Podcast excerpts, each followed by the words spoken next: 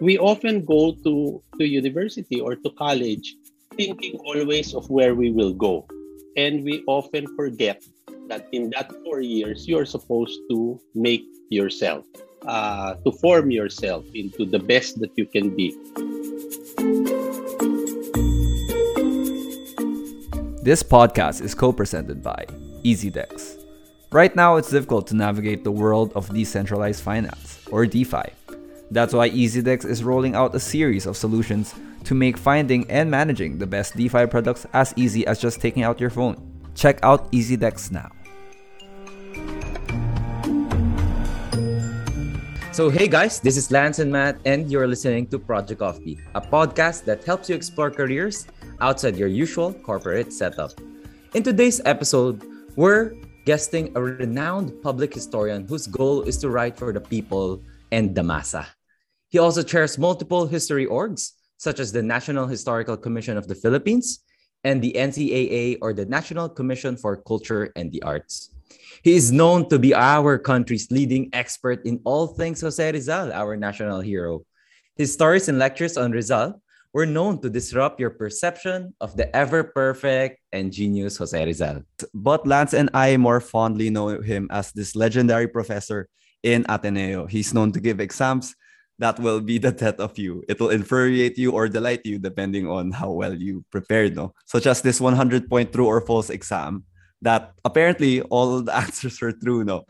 Or this quintet test where five members of a certain group takes a test and he'll randomly call one one person to answer and that person's grade will be the grade of the entire group, no? So very, very unique exams, no, Lance?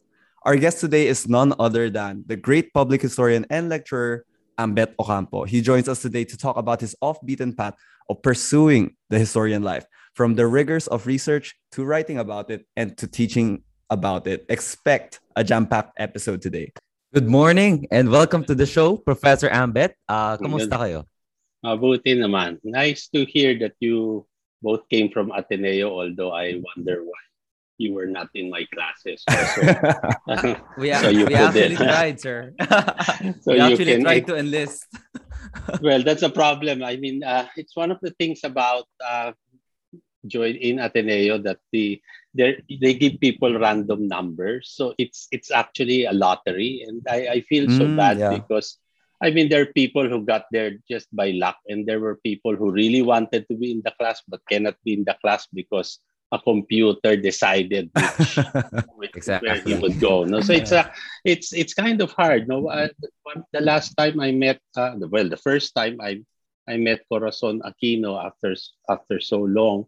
Uh, mm. her first her first remark was, you know, my my grand grandson could not get in your class, no, and I and then I said, but that should not be a problem. Why didn't you talk to Father Nebres, no, then president of the Ateneo, and the typical Cory Aquino way, she says, you know, I didn't want to bother anyone. So I told her, okay, starting today, you just give me the names of your grandchildren and I'll make sure that that they get in my class. So I had one granddaughter, no ba? So that sort of made her happy. But I don't know if the grade of the granddaughter would make her happy.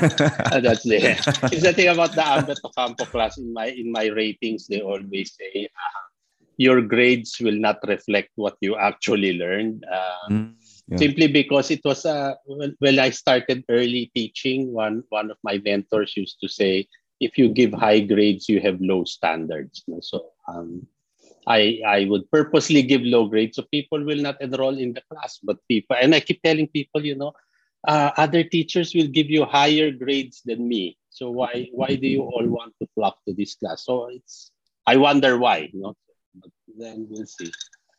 Yes, I think that it's really more of your lectures. Uh, people say that they even pay for it in museums and and what much more if you're a student, right? I mean, why you have this you get, opportunity, you better take you get it for free and then you sleep in class. Exactly.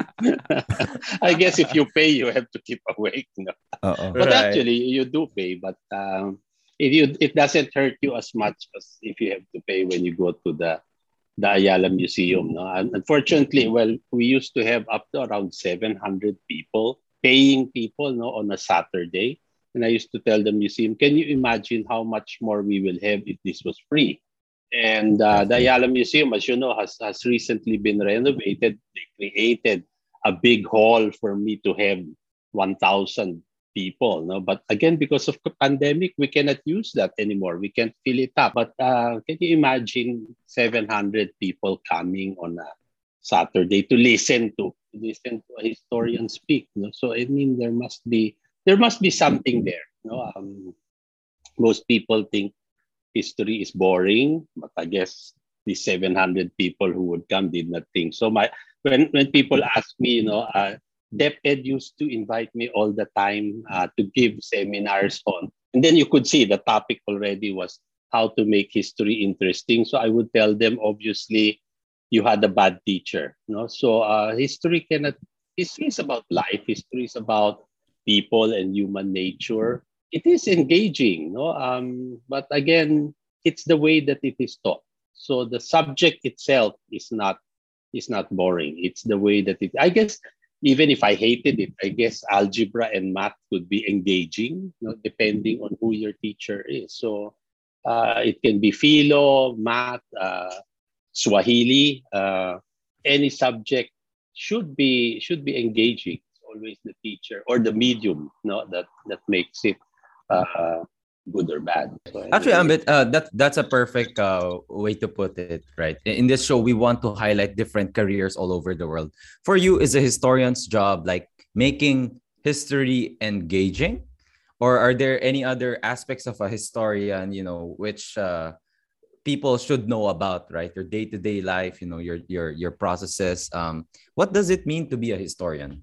Well, the, the, the problem here is that um, history as a discipline, we have very, very few majors. You know? So um, people obviously, when you look at the figures, they all go to uh, courses that they think will lead to a job you know, after. So there's a lot of people in, in management, there's a lot of people in economics or psych.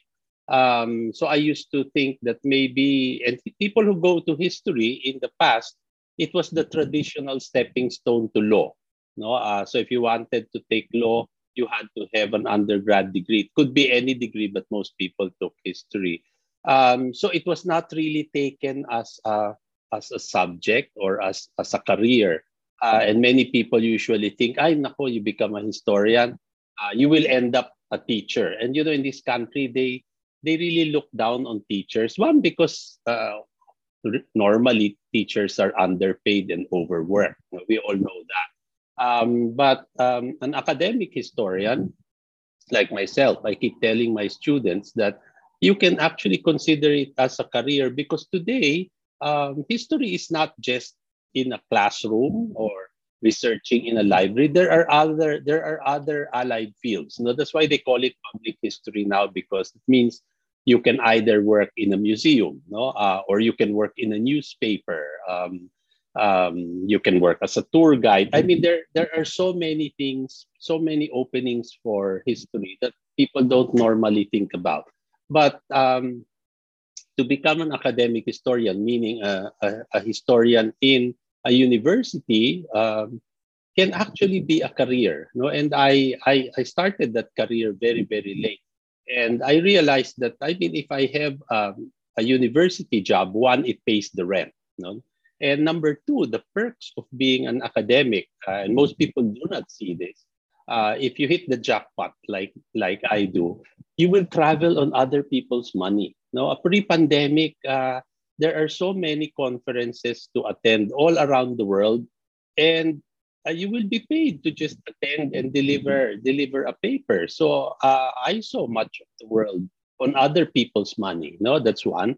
Then number two, you have um, the opportunity for many for many grants, no many many fellowships. One of the most uh, I've had two or three. The most memorable being my first uh, Fulbright Senior Research Fellowship. No, I was at the U.S. Embassy. I think it was cocktails, and then the U.S. ambassador came up to me and said, "Ambet, what do you want for Christmas?" And offhand, I just said, "I want six months in the Library of Congress to read."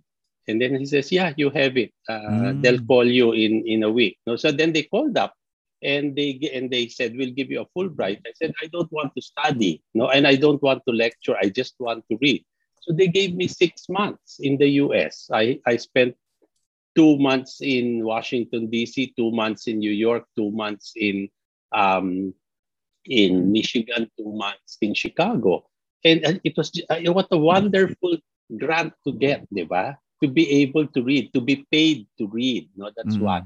Um, and then another grant I had, which was wonderful, was uh, it was a Japanese foundation that gave me the opportunity to live in Japan, uh, Thailand, uh, Indonesia, and Kuala Lumpur to study money, just to look at why money is the way that it is, and that uh, it's it's a wonderful thing. no? So those are the things you have grants, you have fellowships, and more importantly, uh, in your own university like the Ateneo, uh, senior academics have what is called a sabbatical, meaning every so many years you are given one one year leave with pay to recharge. No, I mean no other Wow. job in the no other job in the world will give you that. No, uh, can you imagine one year leave with pay? Um, and most people use that time to either write a book uh, or you can you can travel. No, you can do more research. Although that's the thing about historians. No, ma- many people kasi they think, "Ay, when Ambeto Campo is traveling, he's um, he's, he's we, we have an idea of travel as vacation uh, but when people actually see what i do no i mean i when i go abroad on a research trip i sit in a library for eight hours no? so it's not well it's fun for me no but it's uh, for normal normal people it's not fun no? And i, I grew up in a family of uh, of entrepreneurs no? So in my generation no um my my uncles and aunts never understood how come he doesn't go to work di ba? doesn't he have a 9 to 5 job? Um why is he always in his room just puttering around opening books? Uh, it, that, it di- didn't seem like work but it actually is work no? So um it it well it pays the rent. So that's the thing. Uh lectures pay the rent. And you know very early on um although of course i'm nice to podcast people like you but um I, I made it i made it a profession. So you invite me to speak you have to pay? Um, and the pay is really the pay can be very low. I mean i have socialized pricing. So you're a public school in say butuan. Uh, you want me to speak. Uh, and i usually tell them then you have to i mean you pay me what you can afford. You can only afford one peso. You pay me the one peso no? Because things should not be given out for free.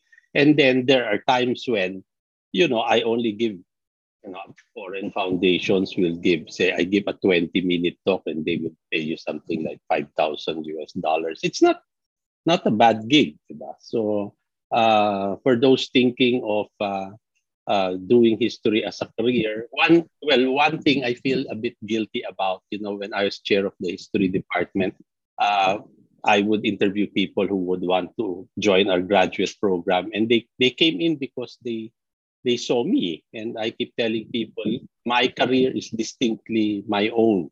You have to carve and create your own career. So uh, I cannot promise that you will be a Ambeto Campo, but you can try, di ba? And there are many, many opportunities to to do so. Unfortunately, and you know the field is wide open. There's very, very uh, that's the secret. No, uh, I'm retiring. Uh, there is a wide open field, but uh, people are not there yet. So it's it's a possibility for people who want to do it. So uh, we actually really appreciate that you're giving us insight into what are the opportunities, what are the scholarship, what are the grants, experiences that you've had, and Yeah. it's very very eye opening. But um, just wanted to know, no, um, since in Project Offbeat we talk about pursuing the offbeaten path, was this ever like a long term path that you had already set in your mind that yes, I'm going to pursue this. Uh, someday I'm going to be an academic scholar. Someday I'm going to be just reading books in a library in the congress etc so i just wanted to know was this ever planned or was this just a spur of the moment take Well, the I- next opportunity Yeah, I guess people like you who are in corporate, you want to plan everything. But my Mm. life, my life did not have a very clear uh, path. No? Um, Yeah.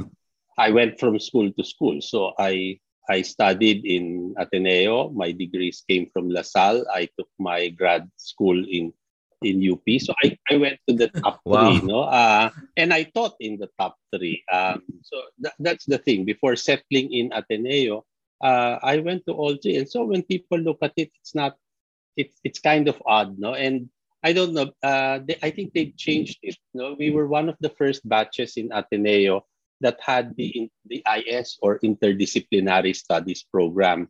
Mm. And people never understood what the hell is an IS major, no? And but it was for people, I guess, like me who didn't know what to do with their life. Know, I mean, people. Some people know I'll be a manager. You go to take uh, management. I, I want to be a physicist. I take physics. But IS is what at my time was basically a very heavy uh, humanities, social sciences. You could get from any uh, any department. Uh, you could make your own curriculum. So if you looked at my transcript, my Ateneo transcript, parang ano ba to, di ba? He has courses on film. There's Japanese literature, no? There's golf. Uh, what, what kind of a person will you be? But I guess part of the thing here is we often go to, to university or to college thinking always of where we will go. And we often forget that in that four years, you're supposed to make yourself, uh, to form yourself into the best that you can be. Uh, and so, because I had a very strong uh, humanities and social sciences degree, I mean, I knew my limits. I cannot do math or science, diba? So I, I, I did the best in those. And um, my first real job was actually writing for the newspapers. No, I I wrote it at the tail end of the Marcos period uh, in in the Daily Express. It was a Marcos newspaper, and in those days, nobody was writing history because it's boring now. So I started writing history in a rather fun way, and the censors felt it was safe. No, history is safe. It's about the past. But later on, I realized that many times I could actually subvert the censorship because you could write, you could comment on the present by looking at the past. No, um, uh, so it started with that. No, so I started writing, and then later I was invited to to teach. Know, um, and then I did all sorts of things. So the the career actually wasn't really planned. No, I I didn't want to be an academic. I didn't want to be uh, a historian actually no? Um, i did, didn't quite know what i wanted to do but things i guess in life things fall into place no? Um so because i was i was the most especially 1998 the centennial years i was the only one the most high profile person writing about the philippine revolution. So after 98 uh, when gloria macapagal arroyo came in so i was appointed to the uh, National Historical Commission. And I stayed there for about nine years. And when you think about it, what is the what is the historical commission? It's a insignificant government agency. No, but I, I found out again, it's not because of my heavy humanities, social science training. I could I could go anywhere you put me. So I realized then that the historical commission was not really a it wasn't a historical job. It was a political job. No, um, you're going to change the name of a street, for example. Uh, and historically, I just say somebody wanted to change a street in in Binondo, an old Binondo street, and they wanted to change it for the name of some Chinoy entrepreneur, the lolo of some Chinoy entrepreneur. So I said, it, it, this cannot be, no, because that street has been there for centuries. And then you know my yearly experience of hell going to Congress for for my budget. One senator says, if you you object to this renaming, I will give your agency one peso. So, so what do you do? Okay, fine. That's uh, you do what you want. No, why do you have to ask me? So the, the point here is I realized it was a political job. And um, and then uh, Mrs. Arroyo gave me all sorts of jobs. No? So I was appointed to the Commission on Culture, no? which, which is our agency that has, uh, well, it had a trust fund. No? So we had something like 300 million a year to spend on grants. So I mean, how nice it is, diba, to just think of how to spend money for, for culture. No? Uh, uh, the tail end of her administration, I was made, um, what's this? Uh, chair of uh, state visits, incoming state visits. So whenever a state visitor comes in, I have to think about, make suggestions about what food to do, what to do with the guest. Uh, uh, part of part of the planning that that isn't really uh, there. You know, DFA has their plans about you know what agreements we will sign, what we will talk about. But Ambet Ocampo's job was I had to give the president, say, um, a one-page memo on, say, this president is coming in.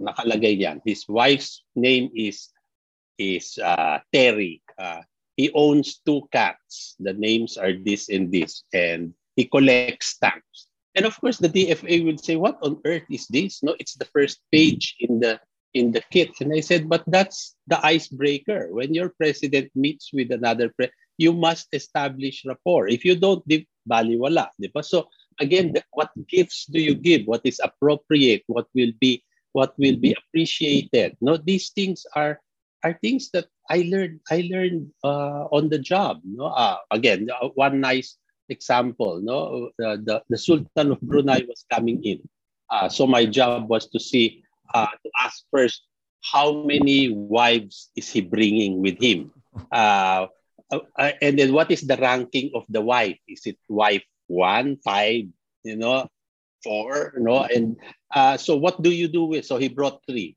and then I had to do separate programs for them. You know? So one wanted to buy pets, so we brought her to bio research. She bought the entire thing because oh. the Sultan flies his own plane, diba? a seven four seven. So they can. It's like I, I imagine it was like Noah's Ark, diba? They would get two of every animal and bring it in. Then the other wife wanted pearls. So you bring her to Green Hills, di ba?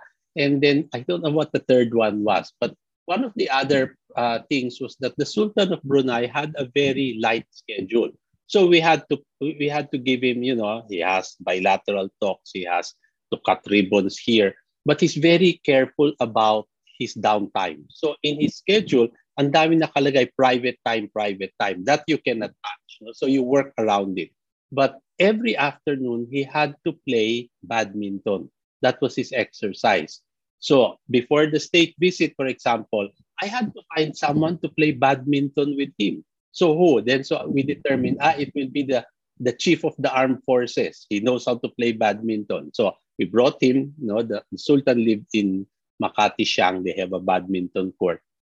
Then I told the general, uh, General, you're going to play with the Sultan. Uh, uh, before the state dinner. So I please give him a good game, but let him win because we need their oil. Diba? I mean, it's I mean it's things like that. No, eventually that that general became our ambassador to Brunei. No, uh, so uh, sometimes I wonder. No, some, some things you can prepare for, but some things you can't. No, uh, uh, one of my other little things was uh, ex officio. I sat on the board of the Intramuros administration but my mm-hmm. the, the, the thing that I liked the most was sitting in the Bangko Sentral ng Pilipinas. My mother used to wonder, parang ang bobo-bobo mo sa map, tapos nakaupo ka sa Bangko Sentral. Ko, well, I don't do monetary policy, ma'am, but uh, I, I was consulted for nine years. I was the advisor on the numismatic committee, meaning I looked at the design of banknotes and coins to make sure that historically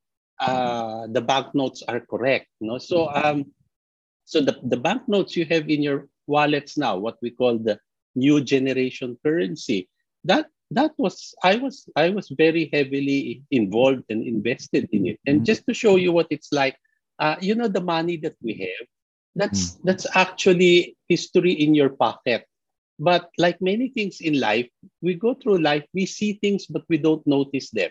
Uh, that's why it used to be one of my exam questions, like list down all the all the faces in Armani from the 20 peso bill to the 1,000 peso bill without opening your wallet.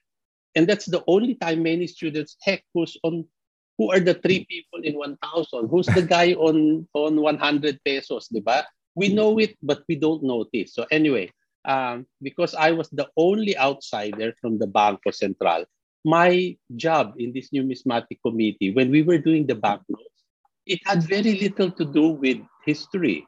but I had a crash course in security features. No, uh, what kind of paper to use, what kind of printing. No, then they had uh, they had wonderful things like there was paper that you could not photocopy. If you put it in a photocopier, it will come out black. Uh, there are things that you put under UV light, so things will come out, they're holograms, and each of these things have have a cost, diba? So um, there were so I was thinking, why don't we change Armani drastically? So I said, can we remove all of the politicians in Armani? And obviously they were horrified because this was 2010. Mar Rojas was running for president. So how can we remove Rojas from 100? That's his lolo. If he is elected president, we remove his lolo from the money. But I said, you really want to change, remove all of them. And then they said, what do you want? Let's change them, change these politicians with heroes of the arts, no heroes of culture. Kasi we also got rid now of our 19th century heroes. No, wala na si Tandang Sora. No? Uh, Mabini and Bonifacio are now in coins. Uh, so the point is, why don't we have, uh, you know, heroes of culture? So they designed, but it was disapproved. No, things that had Fernando Amorsolo for painting, Teodoro Agoncillo for history, Nick Joaquin for literature. So it would have taught people about people in other careers. So it's like off-beat, diba? You will see people in other careers. Heroes don't have to be people who die in Luneta all the time. You can be a hero by being a writer or a mathematician, diba? Or a painter. Uh, and then the, the funny part was, I said, how come all our money is always uh, horizontal? Why can't we have vertical money? And then they said, what do you mean by that? And I said, why don't we, kasi I'm obsessive compulsive, why can't we have the bill vertical and then the head of the person is here on the top? And then sabi niya, bakit ganon? Sabi ko kasi I'm OC, so I want it when I put my money in the vending machine, the head will go in first, di ba? And then the Banco Central said, Dr. Ocampo, that means we have to recalibrate all our ATM machine. Eh, they recalibrate all the ATM and ano.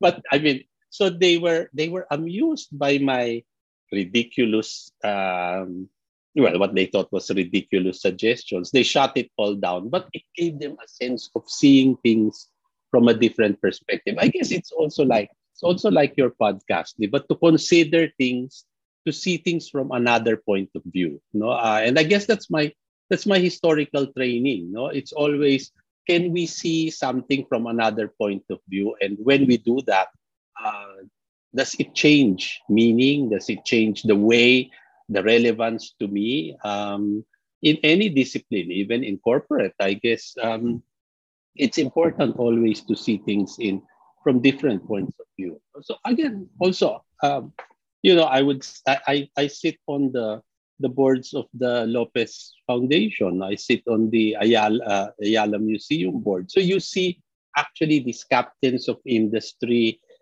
uh, up close and in another in another context no so when you see them it's it's different no uh, many years ago i used to be lucio tan's uh, history tutor people don't know oh. that that in his downtime he actually made time. He had an english tutor. He had a visayan tutor. He had a science tutor. And i was his math tutor i was his history wow. tutor. And uh, he would give you really three hours of his time no uh, and we would not meet in his office. There was an there was you know some small apartment where we would meet. And um, you know the first time that i met him he was very interested in in history and i found this very very amazing that he would just listen kasi parang he says uh, I'm, I, I'm too busy I cannot he cannot read a, a history book so what's the better thing get a talking book diba so I was there for three hours. I would give him a module. Today, we will talk about the 17th century. And then we would do that. And then he would talk about Chinese history. You know? So he would tell me about generals and emperors. And so it was a nice exchange. And my, my first ano was, you know, because he always get, gets a bad rap, no? especially from labor. But I was saying, he's not the ogre I read about in the papers. No, but again, the, the relationship is different. I'm a teacher, he's the student. But I said, I know talking to him, I wouldn't want to be across him at the bargaining table. Diba? But as a teacher student, it was it was a wonderful experience. And you know, usually when I got out of the room, there's always some people outside waiting para what stocks do we buy tomorrow, di ba? Um, and then sabi ko, we didn't talk about that. Tanungin mo next time para alam na natin. I mean, so it shows you, no? Uh, how how these things how these things work. And again, that's that. It's not it did not come planned, but again, whatever job that you do, if if you're good at it, I mean, whether it's business or or history or or physics, no, uh, people will come to you. No, you don't have to look for Yeah. it. The opportunities and the jobs and the linkages, all these will will come to you almost almost naturally. Know? So Professor, I can't are I can't help but uh, notice no. The way you're explaining history right now is like oh, naki, naging tutor mo si ano, oh, uh, you know, you met these guys in in BSP and all. But I, I feel like uh, you talk about uh, history and like you mentioned earlier, like uh, it's like life. It's like, you know, all these little things, you know, intricacies.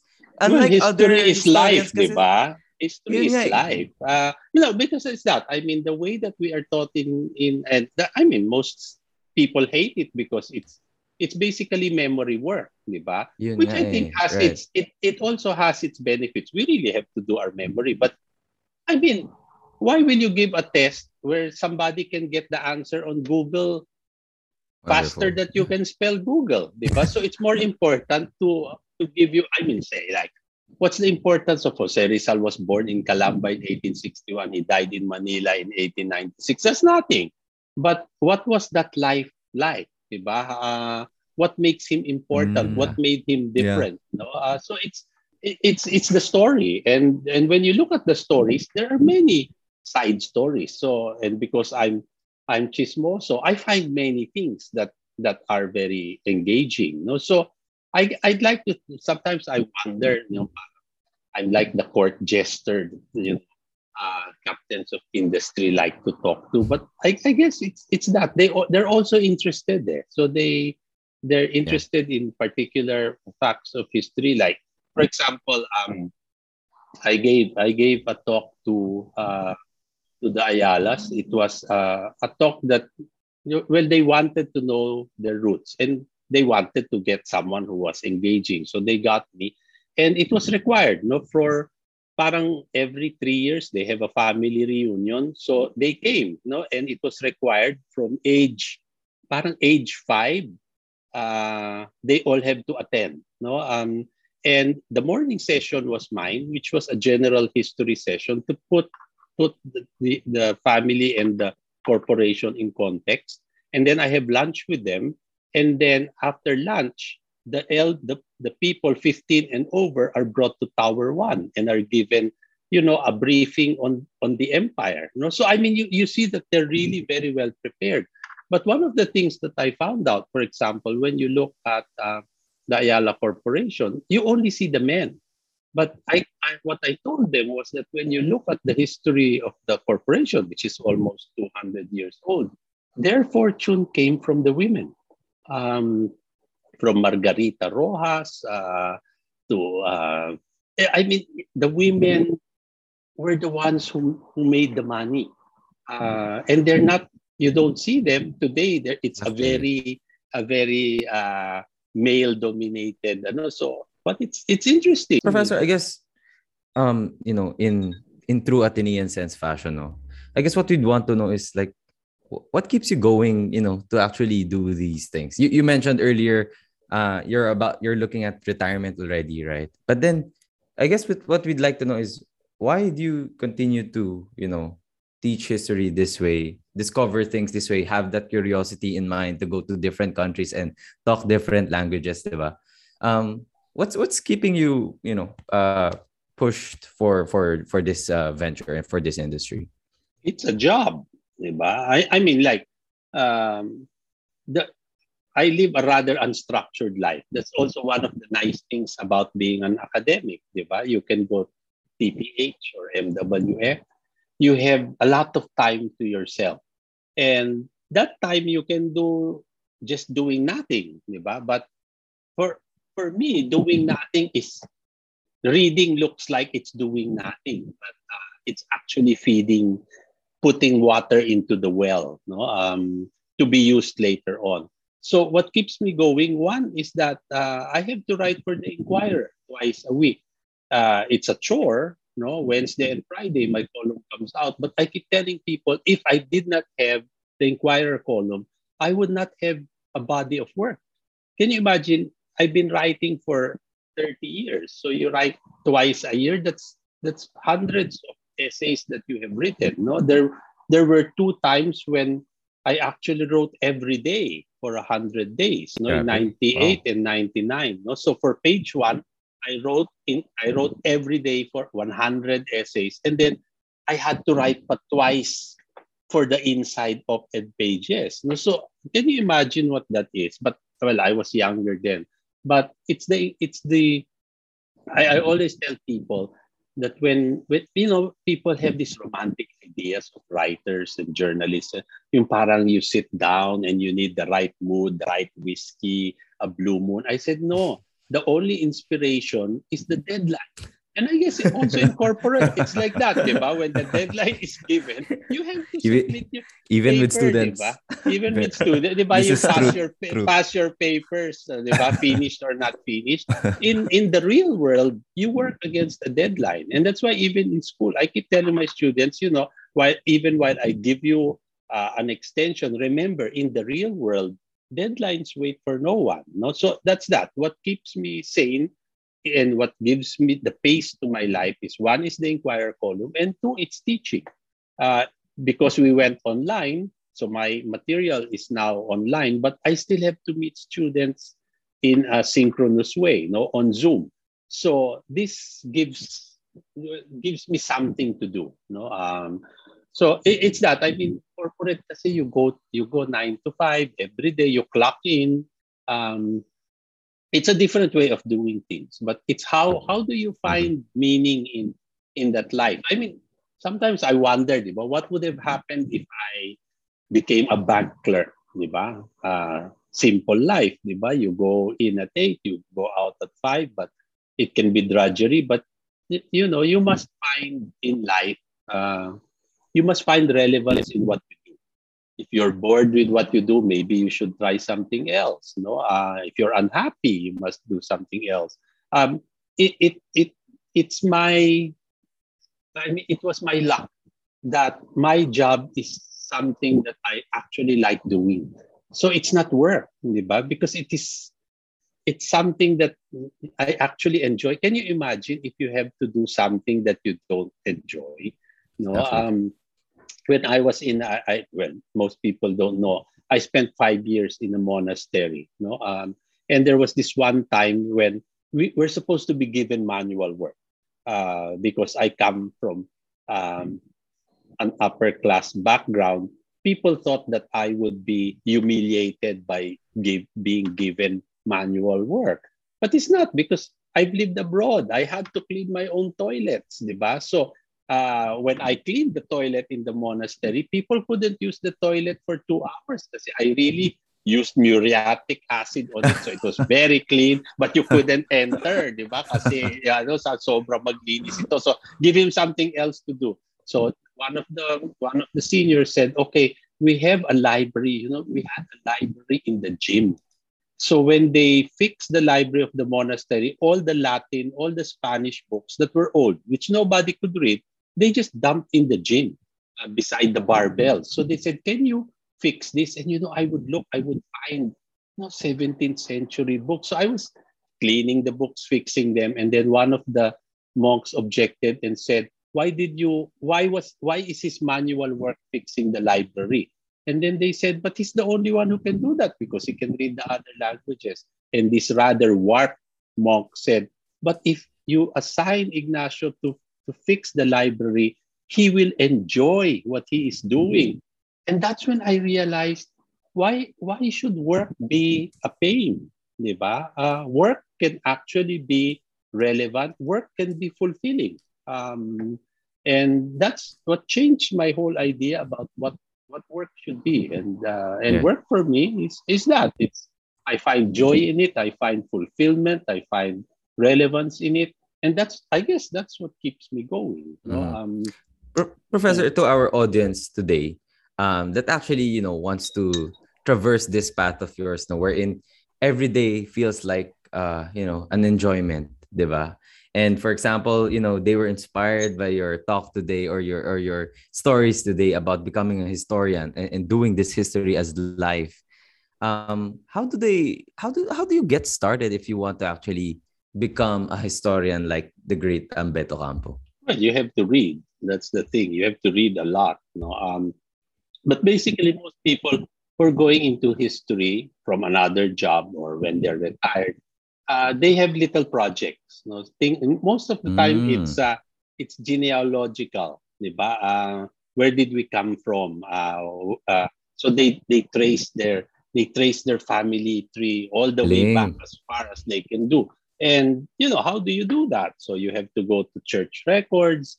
You have to read a little Spanish because the records are in in uh, Spanish. No, um, I mean I'm I'm one eighth Chinese. I've always wondered where where my Really? great grandfather from Fujian came from. No, he came with a with a with a ponytail.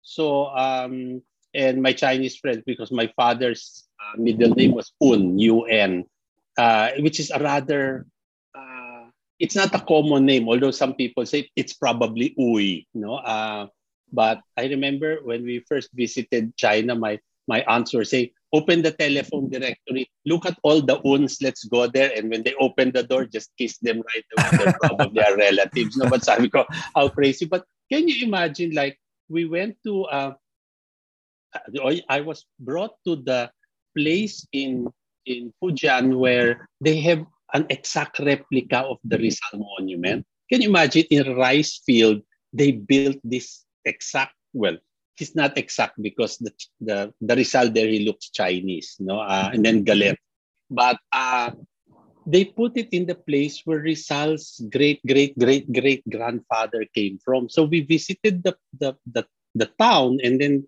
they they met parang where the family uh, memorial is so it goes back, di ba, over a thousand years. It's it's amazing. So most people do that. They do their family first. Some people they they have a province, so they want to learn about their towns. No, so uh, they start researching what when is the foundation of the town, when was the church built. So it's relevant to them, and uh, and it's easy starting to do the research. But how do you start?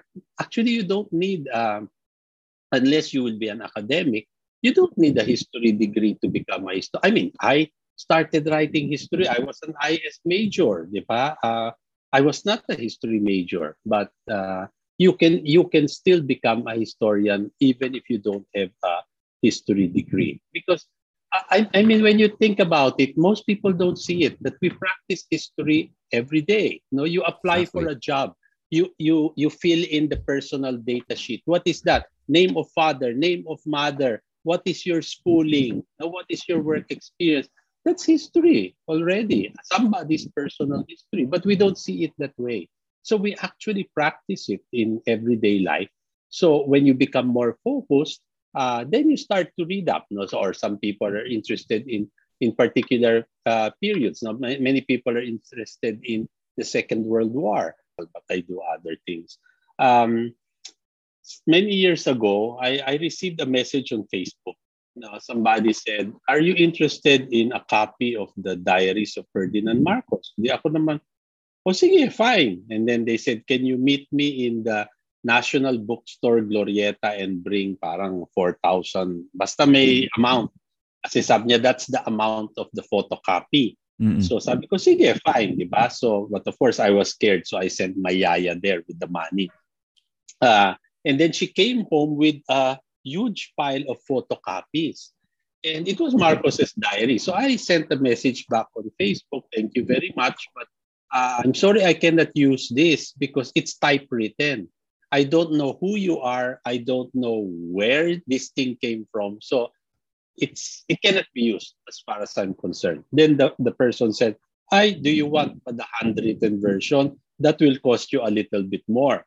Di sabi ko, wag na, gastos na naman, di ba? So I kept it.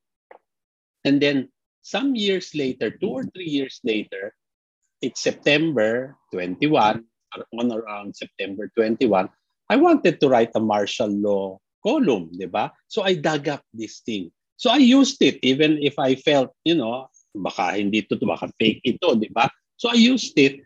And then uh, Manolo Nelson, who was then working in Malacanang, said, uh, where did you get the entries for September 1972? I said, it was sent to me by somebody from Facebook. And then they said, we don't have the entries for 72 in Malacanang. Uh, so can you give us a copy? So anyway, to cut the long story short, we exchanged copies. No, uh, PCGG, Malacanang, me, we exchange copies.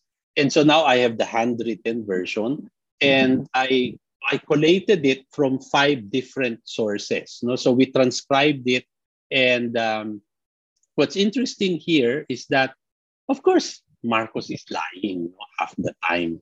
Um, like for example, everyone wants to know about Dovie Beams. No, he had an affair with this American starlet. Uh, and then, of course, in diary, he says, "Oh no, that Dovie Beams is a liar. I did not have an affair. The CIA probably uh, put her there so that I could be embarrassed." No, I mean, so, but we all know that's not true. No, so uh, I, I realized that this was a diary he wanted to either publish later or he would rework it into a biography. So it, it has to be read with great caution. But the thing there is that it also, no matter how how biased and lying it is, any text, uh, a, a, skillful historian will be able to extract truth from it. Um, so what is important for me here is you see what it is like to be president of the Philippines? What are the what are the things that he has to attend to? No, uh, a bus driver strike, a jeepney driver strike, the rising oil and rice prices. So it's all there. No, so when when you read it, uh, don't mind na lang the lying parts, but it gives you a, a sense of what it is like to run a country. No, the different interests that are that are weighing in on him, uh, people who are right. peddling things, assassination attempts. What what is it like to to actually be president? So for me, that's important. And then um, the the things about the family, no, he, the tone changes immediately when he talks about his children, which is which is also amazing. No, although of course. Uh, at this point, well, this is very early. With I, I don't know what he became 20 years later. Now that he's running for president, but in the 1970s, uh, Marcos was very concerned because he, he felt that his son was lazy, no, and the apple of his eye was was Imee, mm-hmm. who, who was the who was getting good grades, etc. And you see that, no, in one in one entry he says, "I wish she was a boy." No, and when you think about that, it's it's a question of gender. If Imee was a, a, boy, she would be running for president today. Why didn't they let her run? Diba? Instead of instead of the brother who I guess exactly. just wants to have his own life. But you can see that the real politician in the family is the eldest daughter. No, but it's a question of gender. Then there's this thing about uh, what made him declare martial law, and the Jesuits are so horrified. What what crystallized the the martial law uh, declaration, he went on a Jesuit retreat in Baguio, Holy Week of 1972. Uh, he prayed mm-hmm. and asked God, What mm-hmm. am I going to do? And God spoke to him and told him. and so the Jesuits are saying, It's not our fault if he thinks to talk to God. but I said, But you guided him. You guided him to that conclusion. So it, it will be nice. One day, I hope we we can publish this. Um, right as is not just as a historical document but my, my main fear kasi because i'm a Rizal scholar i'm i'm not so sure if my reputation will be strong enough to withstand the flack that will come from it uh, simply because i'm just being scholarly about it so uh, anti-marcos people will say i'm not i'm not hitting him too hard pro Marcos people will say I have an anti-Marcos slant. No, so mm-hmm. it, it's the same thing. No, uh, during the during the 1998 centennial. No, the the Aguinaldo people didn't know what I I was where I was in terms of Aguinaldo. So the pro Aguinaldo people felt I was anti Aguinaldo and the and, and and vice versa, which means that maybe you're doing something correct, no? because both sides are upset with you. but it's that it's it's always trying to see people at I mean like Emilio Aguinaldo is the president we all love to hate, diba? He killed Bonifacio, he killed Antonio Luna. We we don't know about that, diba? But the point there is we should judge Aguinaldo at his height. I mean, when he Yeah. when he ordered the execution of Bonifacio, he had his reasons for doing that. It's not us in 2022, I he should have done this, he should have done that. We know kasi what happened, but this guy was was going by At what he moment, knew at correct. the time. So it's not hindsight. No, and second, Aguinaldo is our least prepared Philippine president. He's a high school dropout. Mm. Uh, he's not very bright. And yet, when you think about it, he was president at 29. What does a 29-year-old Pinoy do today? Di ba? He works in a call center. I'm not saying call center is bad. But the thing is, you put yourself in in his shoes. He's 29, high school dropout. You're not bra- you're not bright, and yet you fought Spain, and you were fighting the United States of America. I mean, can you imagine that? Uh, just putting him in that context alone will will change your view of, of what he is. Of course, what he did later, no, uh, is another thing because uh, sometimes living too long can also be a liability. So if he died early, he would still be a hero. But but he was smart. That's why he outlived everyone else, di ba? But then his reputation uh, became became hit. bad. So uh, I mean that's that's the thing. It's it's it's life's choices, di ba? Or you want to live and have a bad rap, or you want to die early and be remembered as a hero. Again, uh, hindi yun ano. I mean, th- th- there's this funny part because uh, Apolinario Mabini, who wrote the, the most damning uh, assessment of Aguinaldo, he was the one who first said, you know, if you want to re- be remembered as a hero, you must die a glorious death yeah. on the battlefield. Oh, and what's Aguinaldo's answer? Mauna ka kung gusto mo, di ba? Ay, di ba? So, Right. I mean, Siyempre. Think about it, oh, hindi, he lived, he outlived Mabini, no? So, so I mean, it's that, no? I mean, but some people don't see it that way. But I, I'd like to think my Right. way of looking at it, at least it makes sense. You may not agree with me, but uh, it does fast, Oh, di ba? So, Professor, yeah. Um, thank you so much for taking us off that beaten path of you know the historian life. Uh, wow, this felt like we covered so much uh, in, in different years. I guess for our audience right now, can you let people know uh, where you're at right now and what you're excited about in the next few days?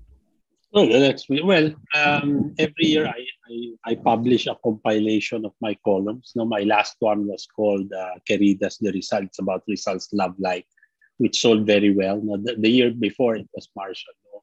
Um, so I'm thinking about what what to write this this week, and uh, I'm looking forward to actually having uh, a hybrid lecture already. So. Ayala and I are already thinking of how to have a contained, safe. Um, real um, real lecture no but uh, again it's that no? and also hopefully to get the the marcos diaries out in some form no? either in printed form or or online so there's a lot there's so much to do and so little time no? so i wish there were 50 more Ambet Ocampos my, my biggest frustration is that i've been teaching for 30 years and i haven't found the next Ambet Ocampo yet no but it's probably somewhere there she is somewhere there, um, and I hope I hope we find them soon enough. Great. Okay. And then uh, last question, sir. In one to two sentences, what for you is taking the off-beaten path? Hmm. So I'd say the off-beaten path. I mean, we, we go through life and we we often are at a crossroads. Uh, we often take one road and regret the other. No, that's the off-beaten path. And uh, some of us are are blessed with the opportunity to be able to explore other paths. So you you must you must try it out either when you have the time, when you retire. Uh, uh, it, it's it's always trying to find out, you know, did I make the right choice? So the off-beaten path is actually it's the road not taken should be should actually be the road not taken. And in in my life, I've had many many roads that I didn't take, and it's always the what if. No, ma, the late Chodoro Agoncillo used to scolded me once kasi parang uh, I, I, am very interested in what if, di ba? Counterfactual. What if this happened instead of this? And uh, because it's more it's more engaging to know what did not happen rather than what happened, right? And Agoncillo scolded me and said, alam mo iho, sa history, ang dami na nating kailangan gawin.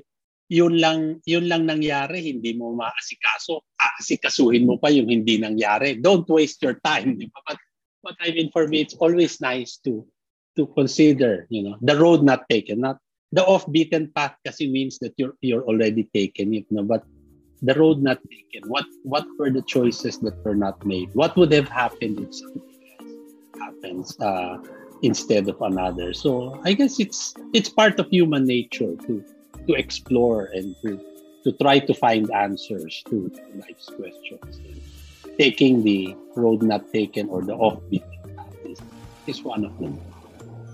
Okay. Thank you so much, uh, Professor so Ambet. Much. Thank you, everyone, for listening to our show. If you liked our show, please follow us as well in Facebook, Instagram, LinkedIn, and YouTube. That's at the Project Offbeat. Kita kits sa next episode. And here's to taking the offbeaten path. Kita kits, guys. Thank you.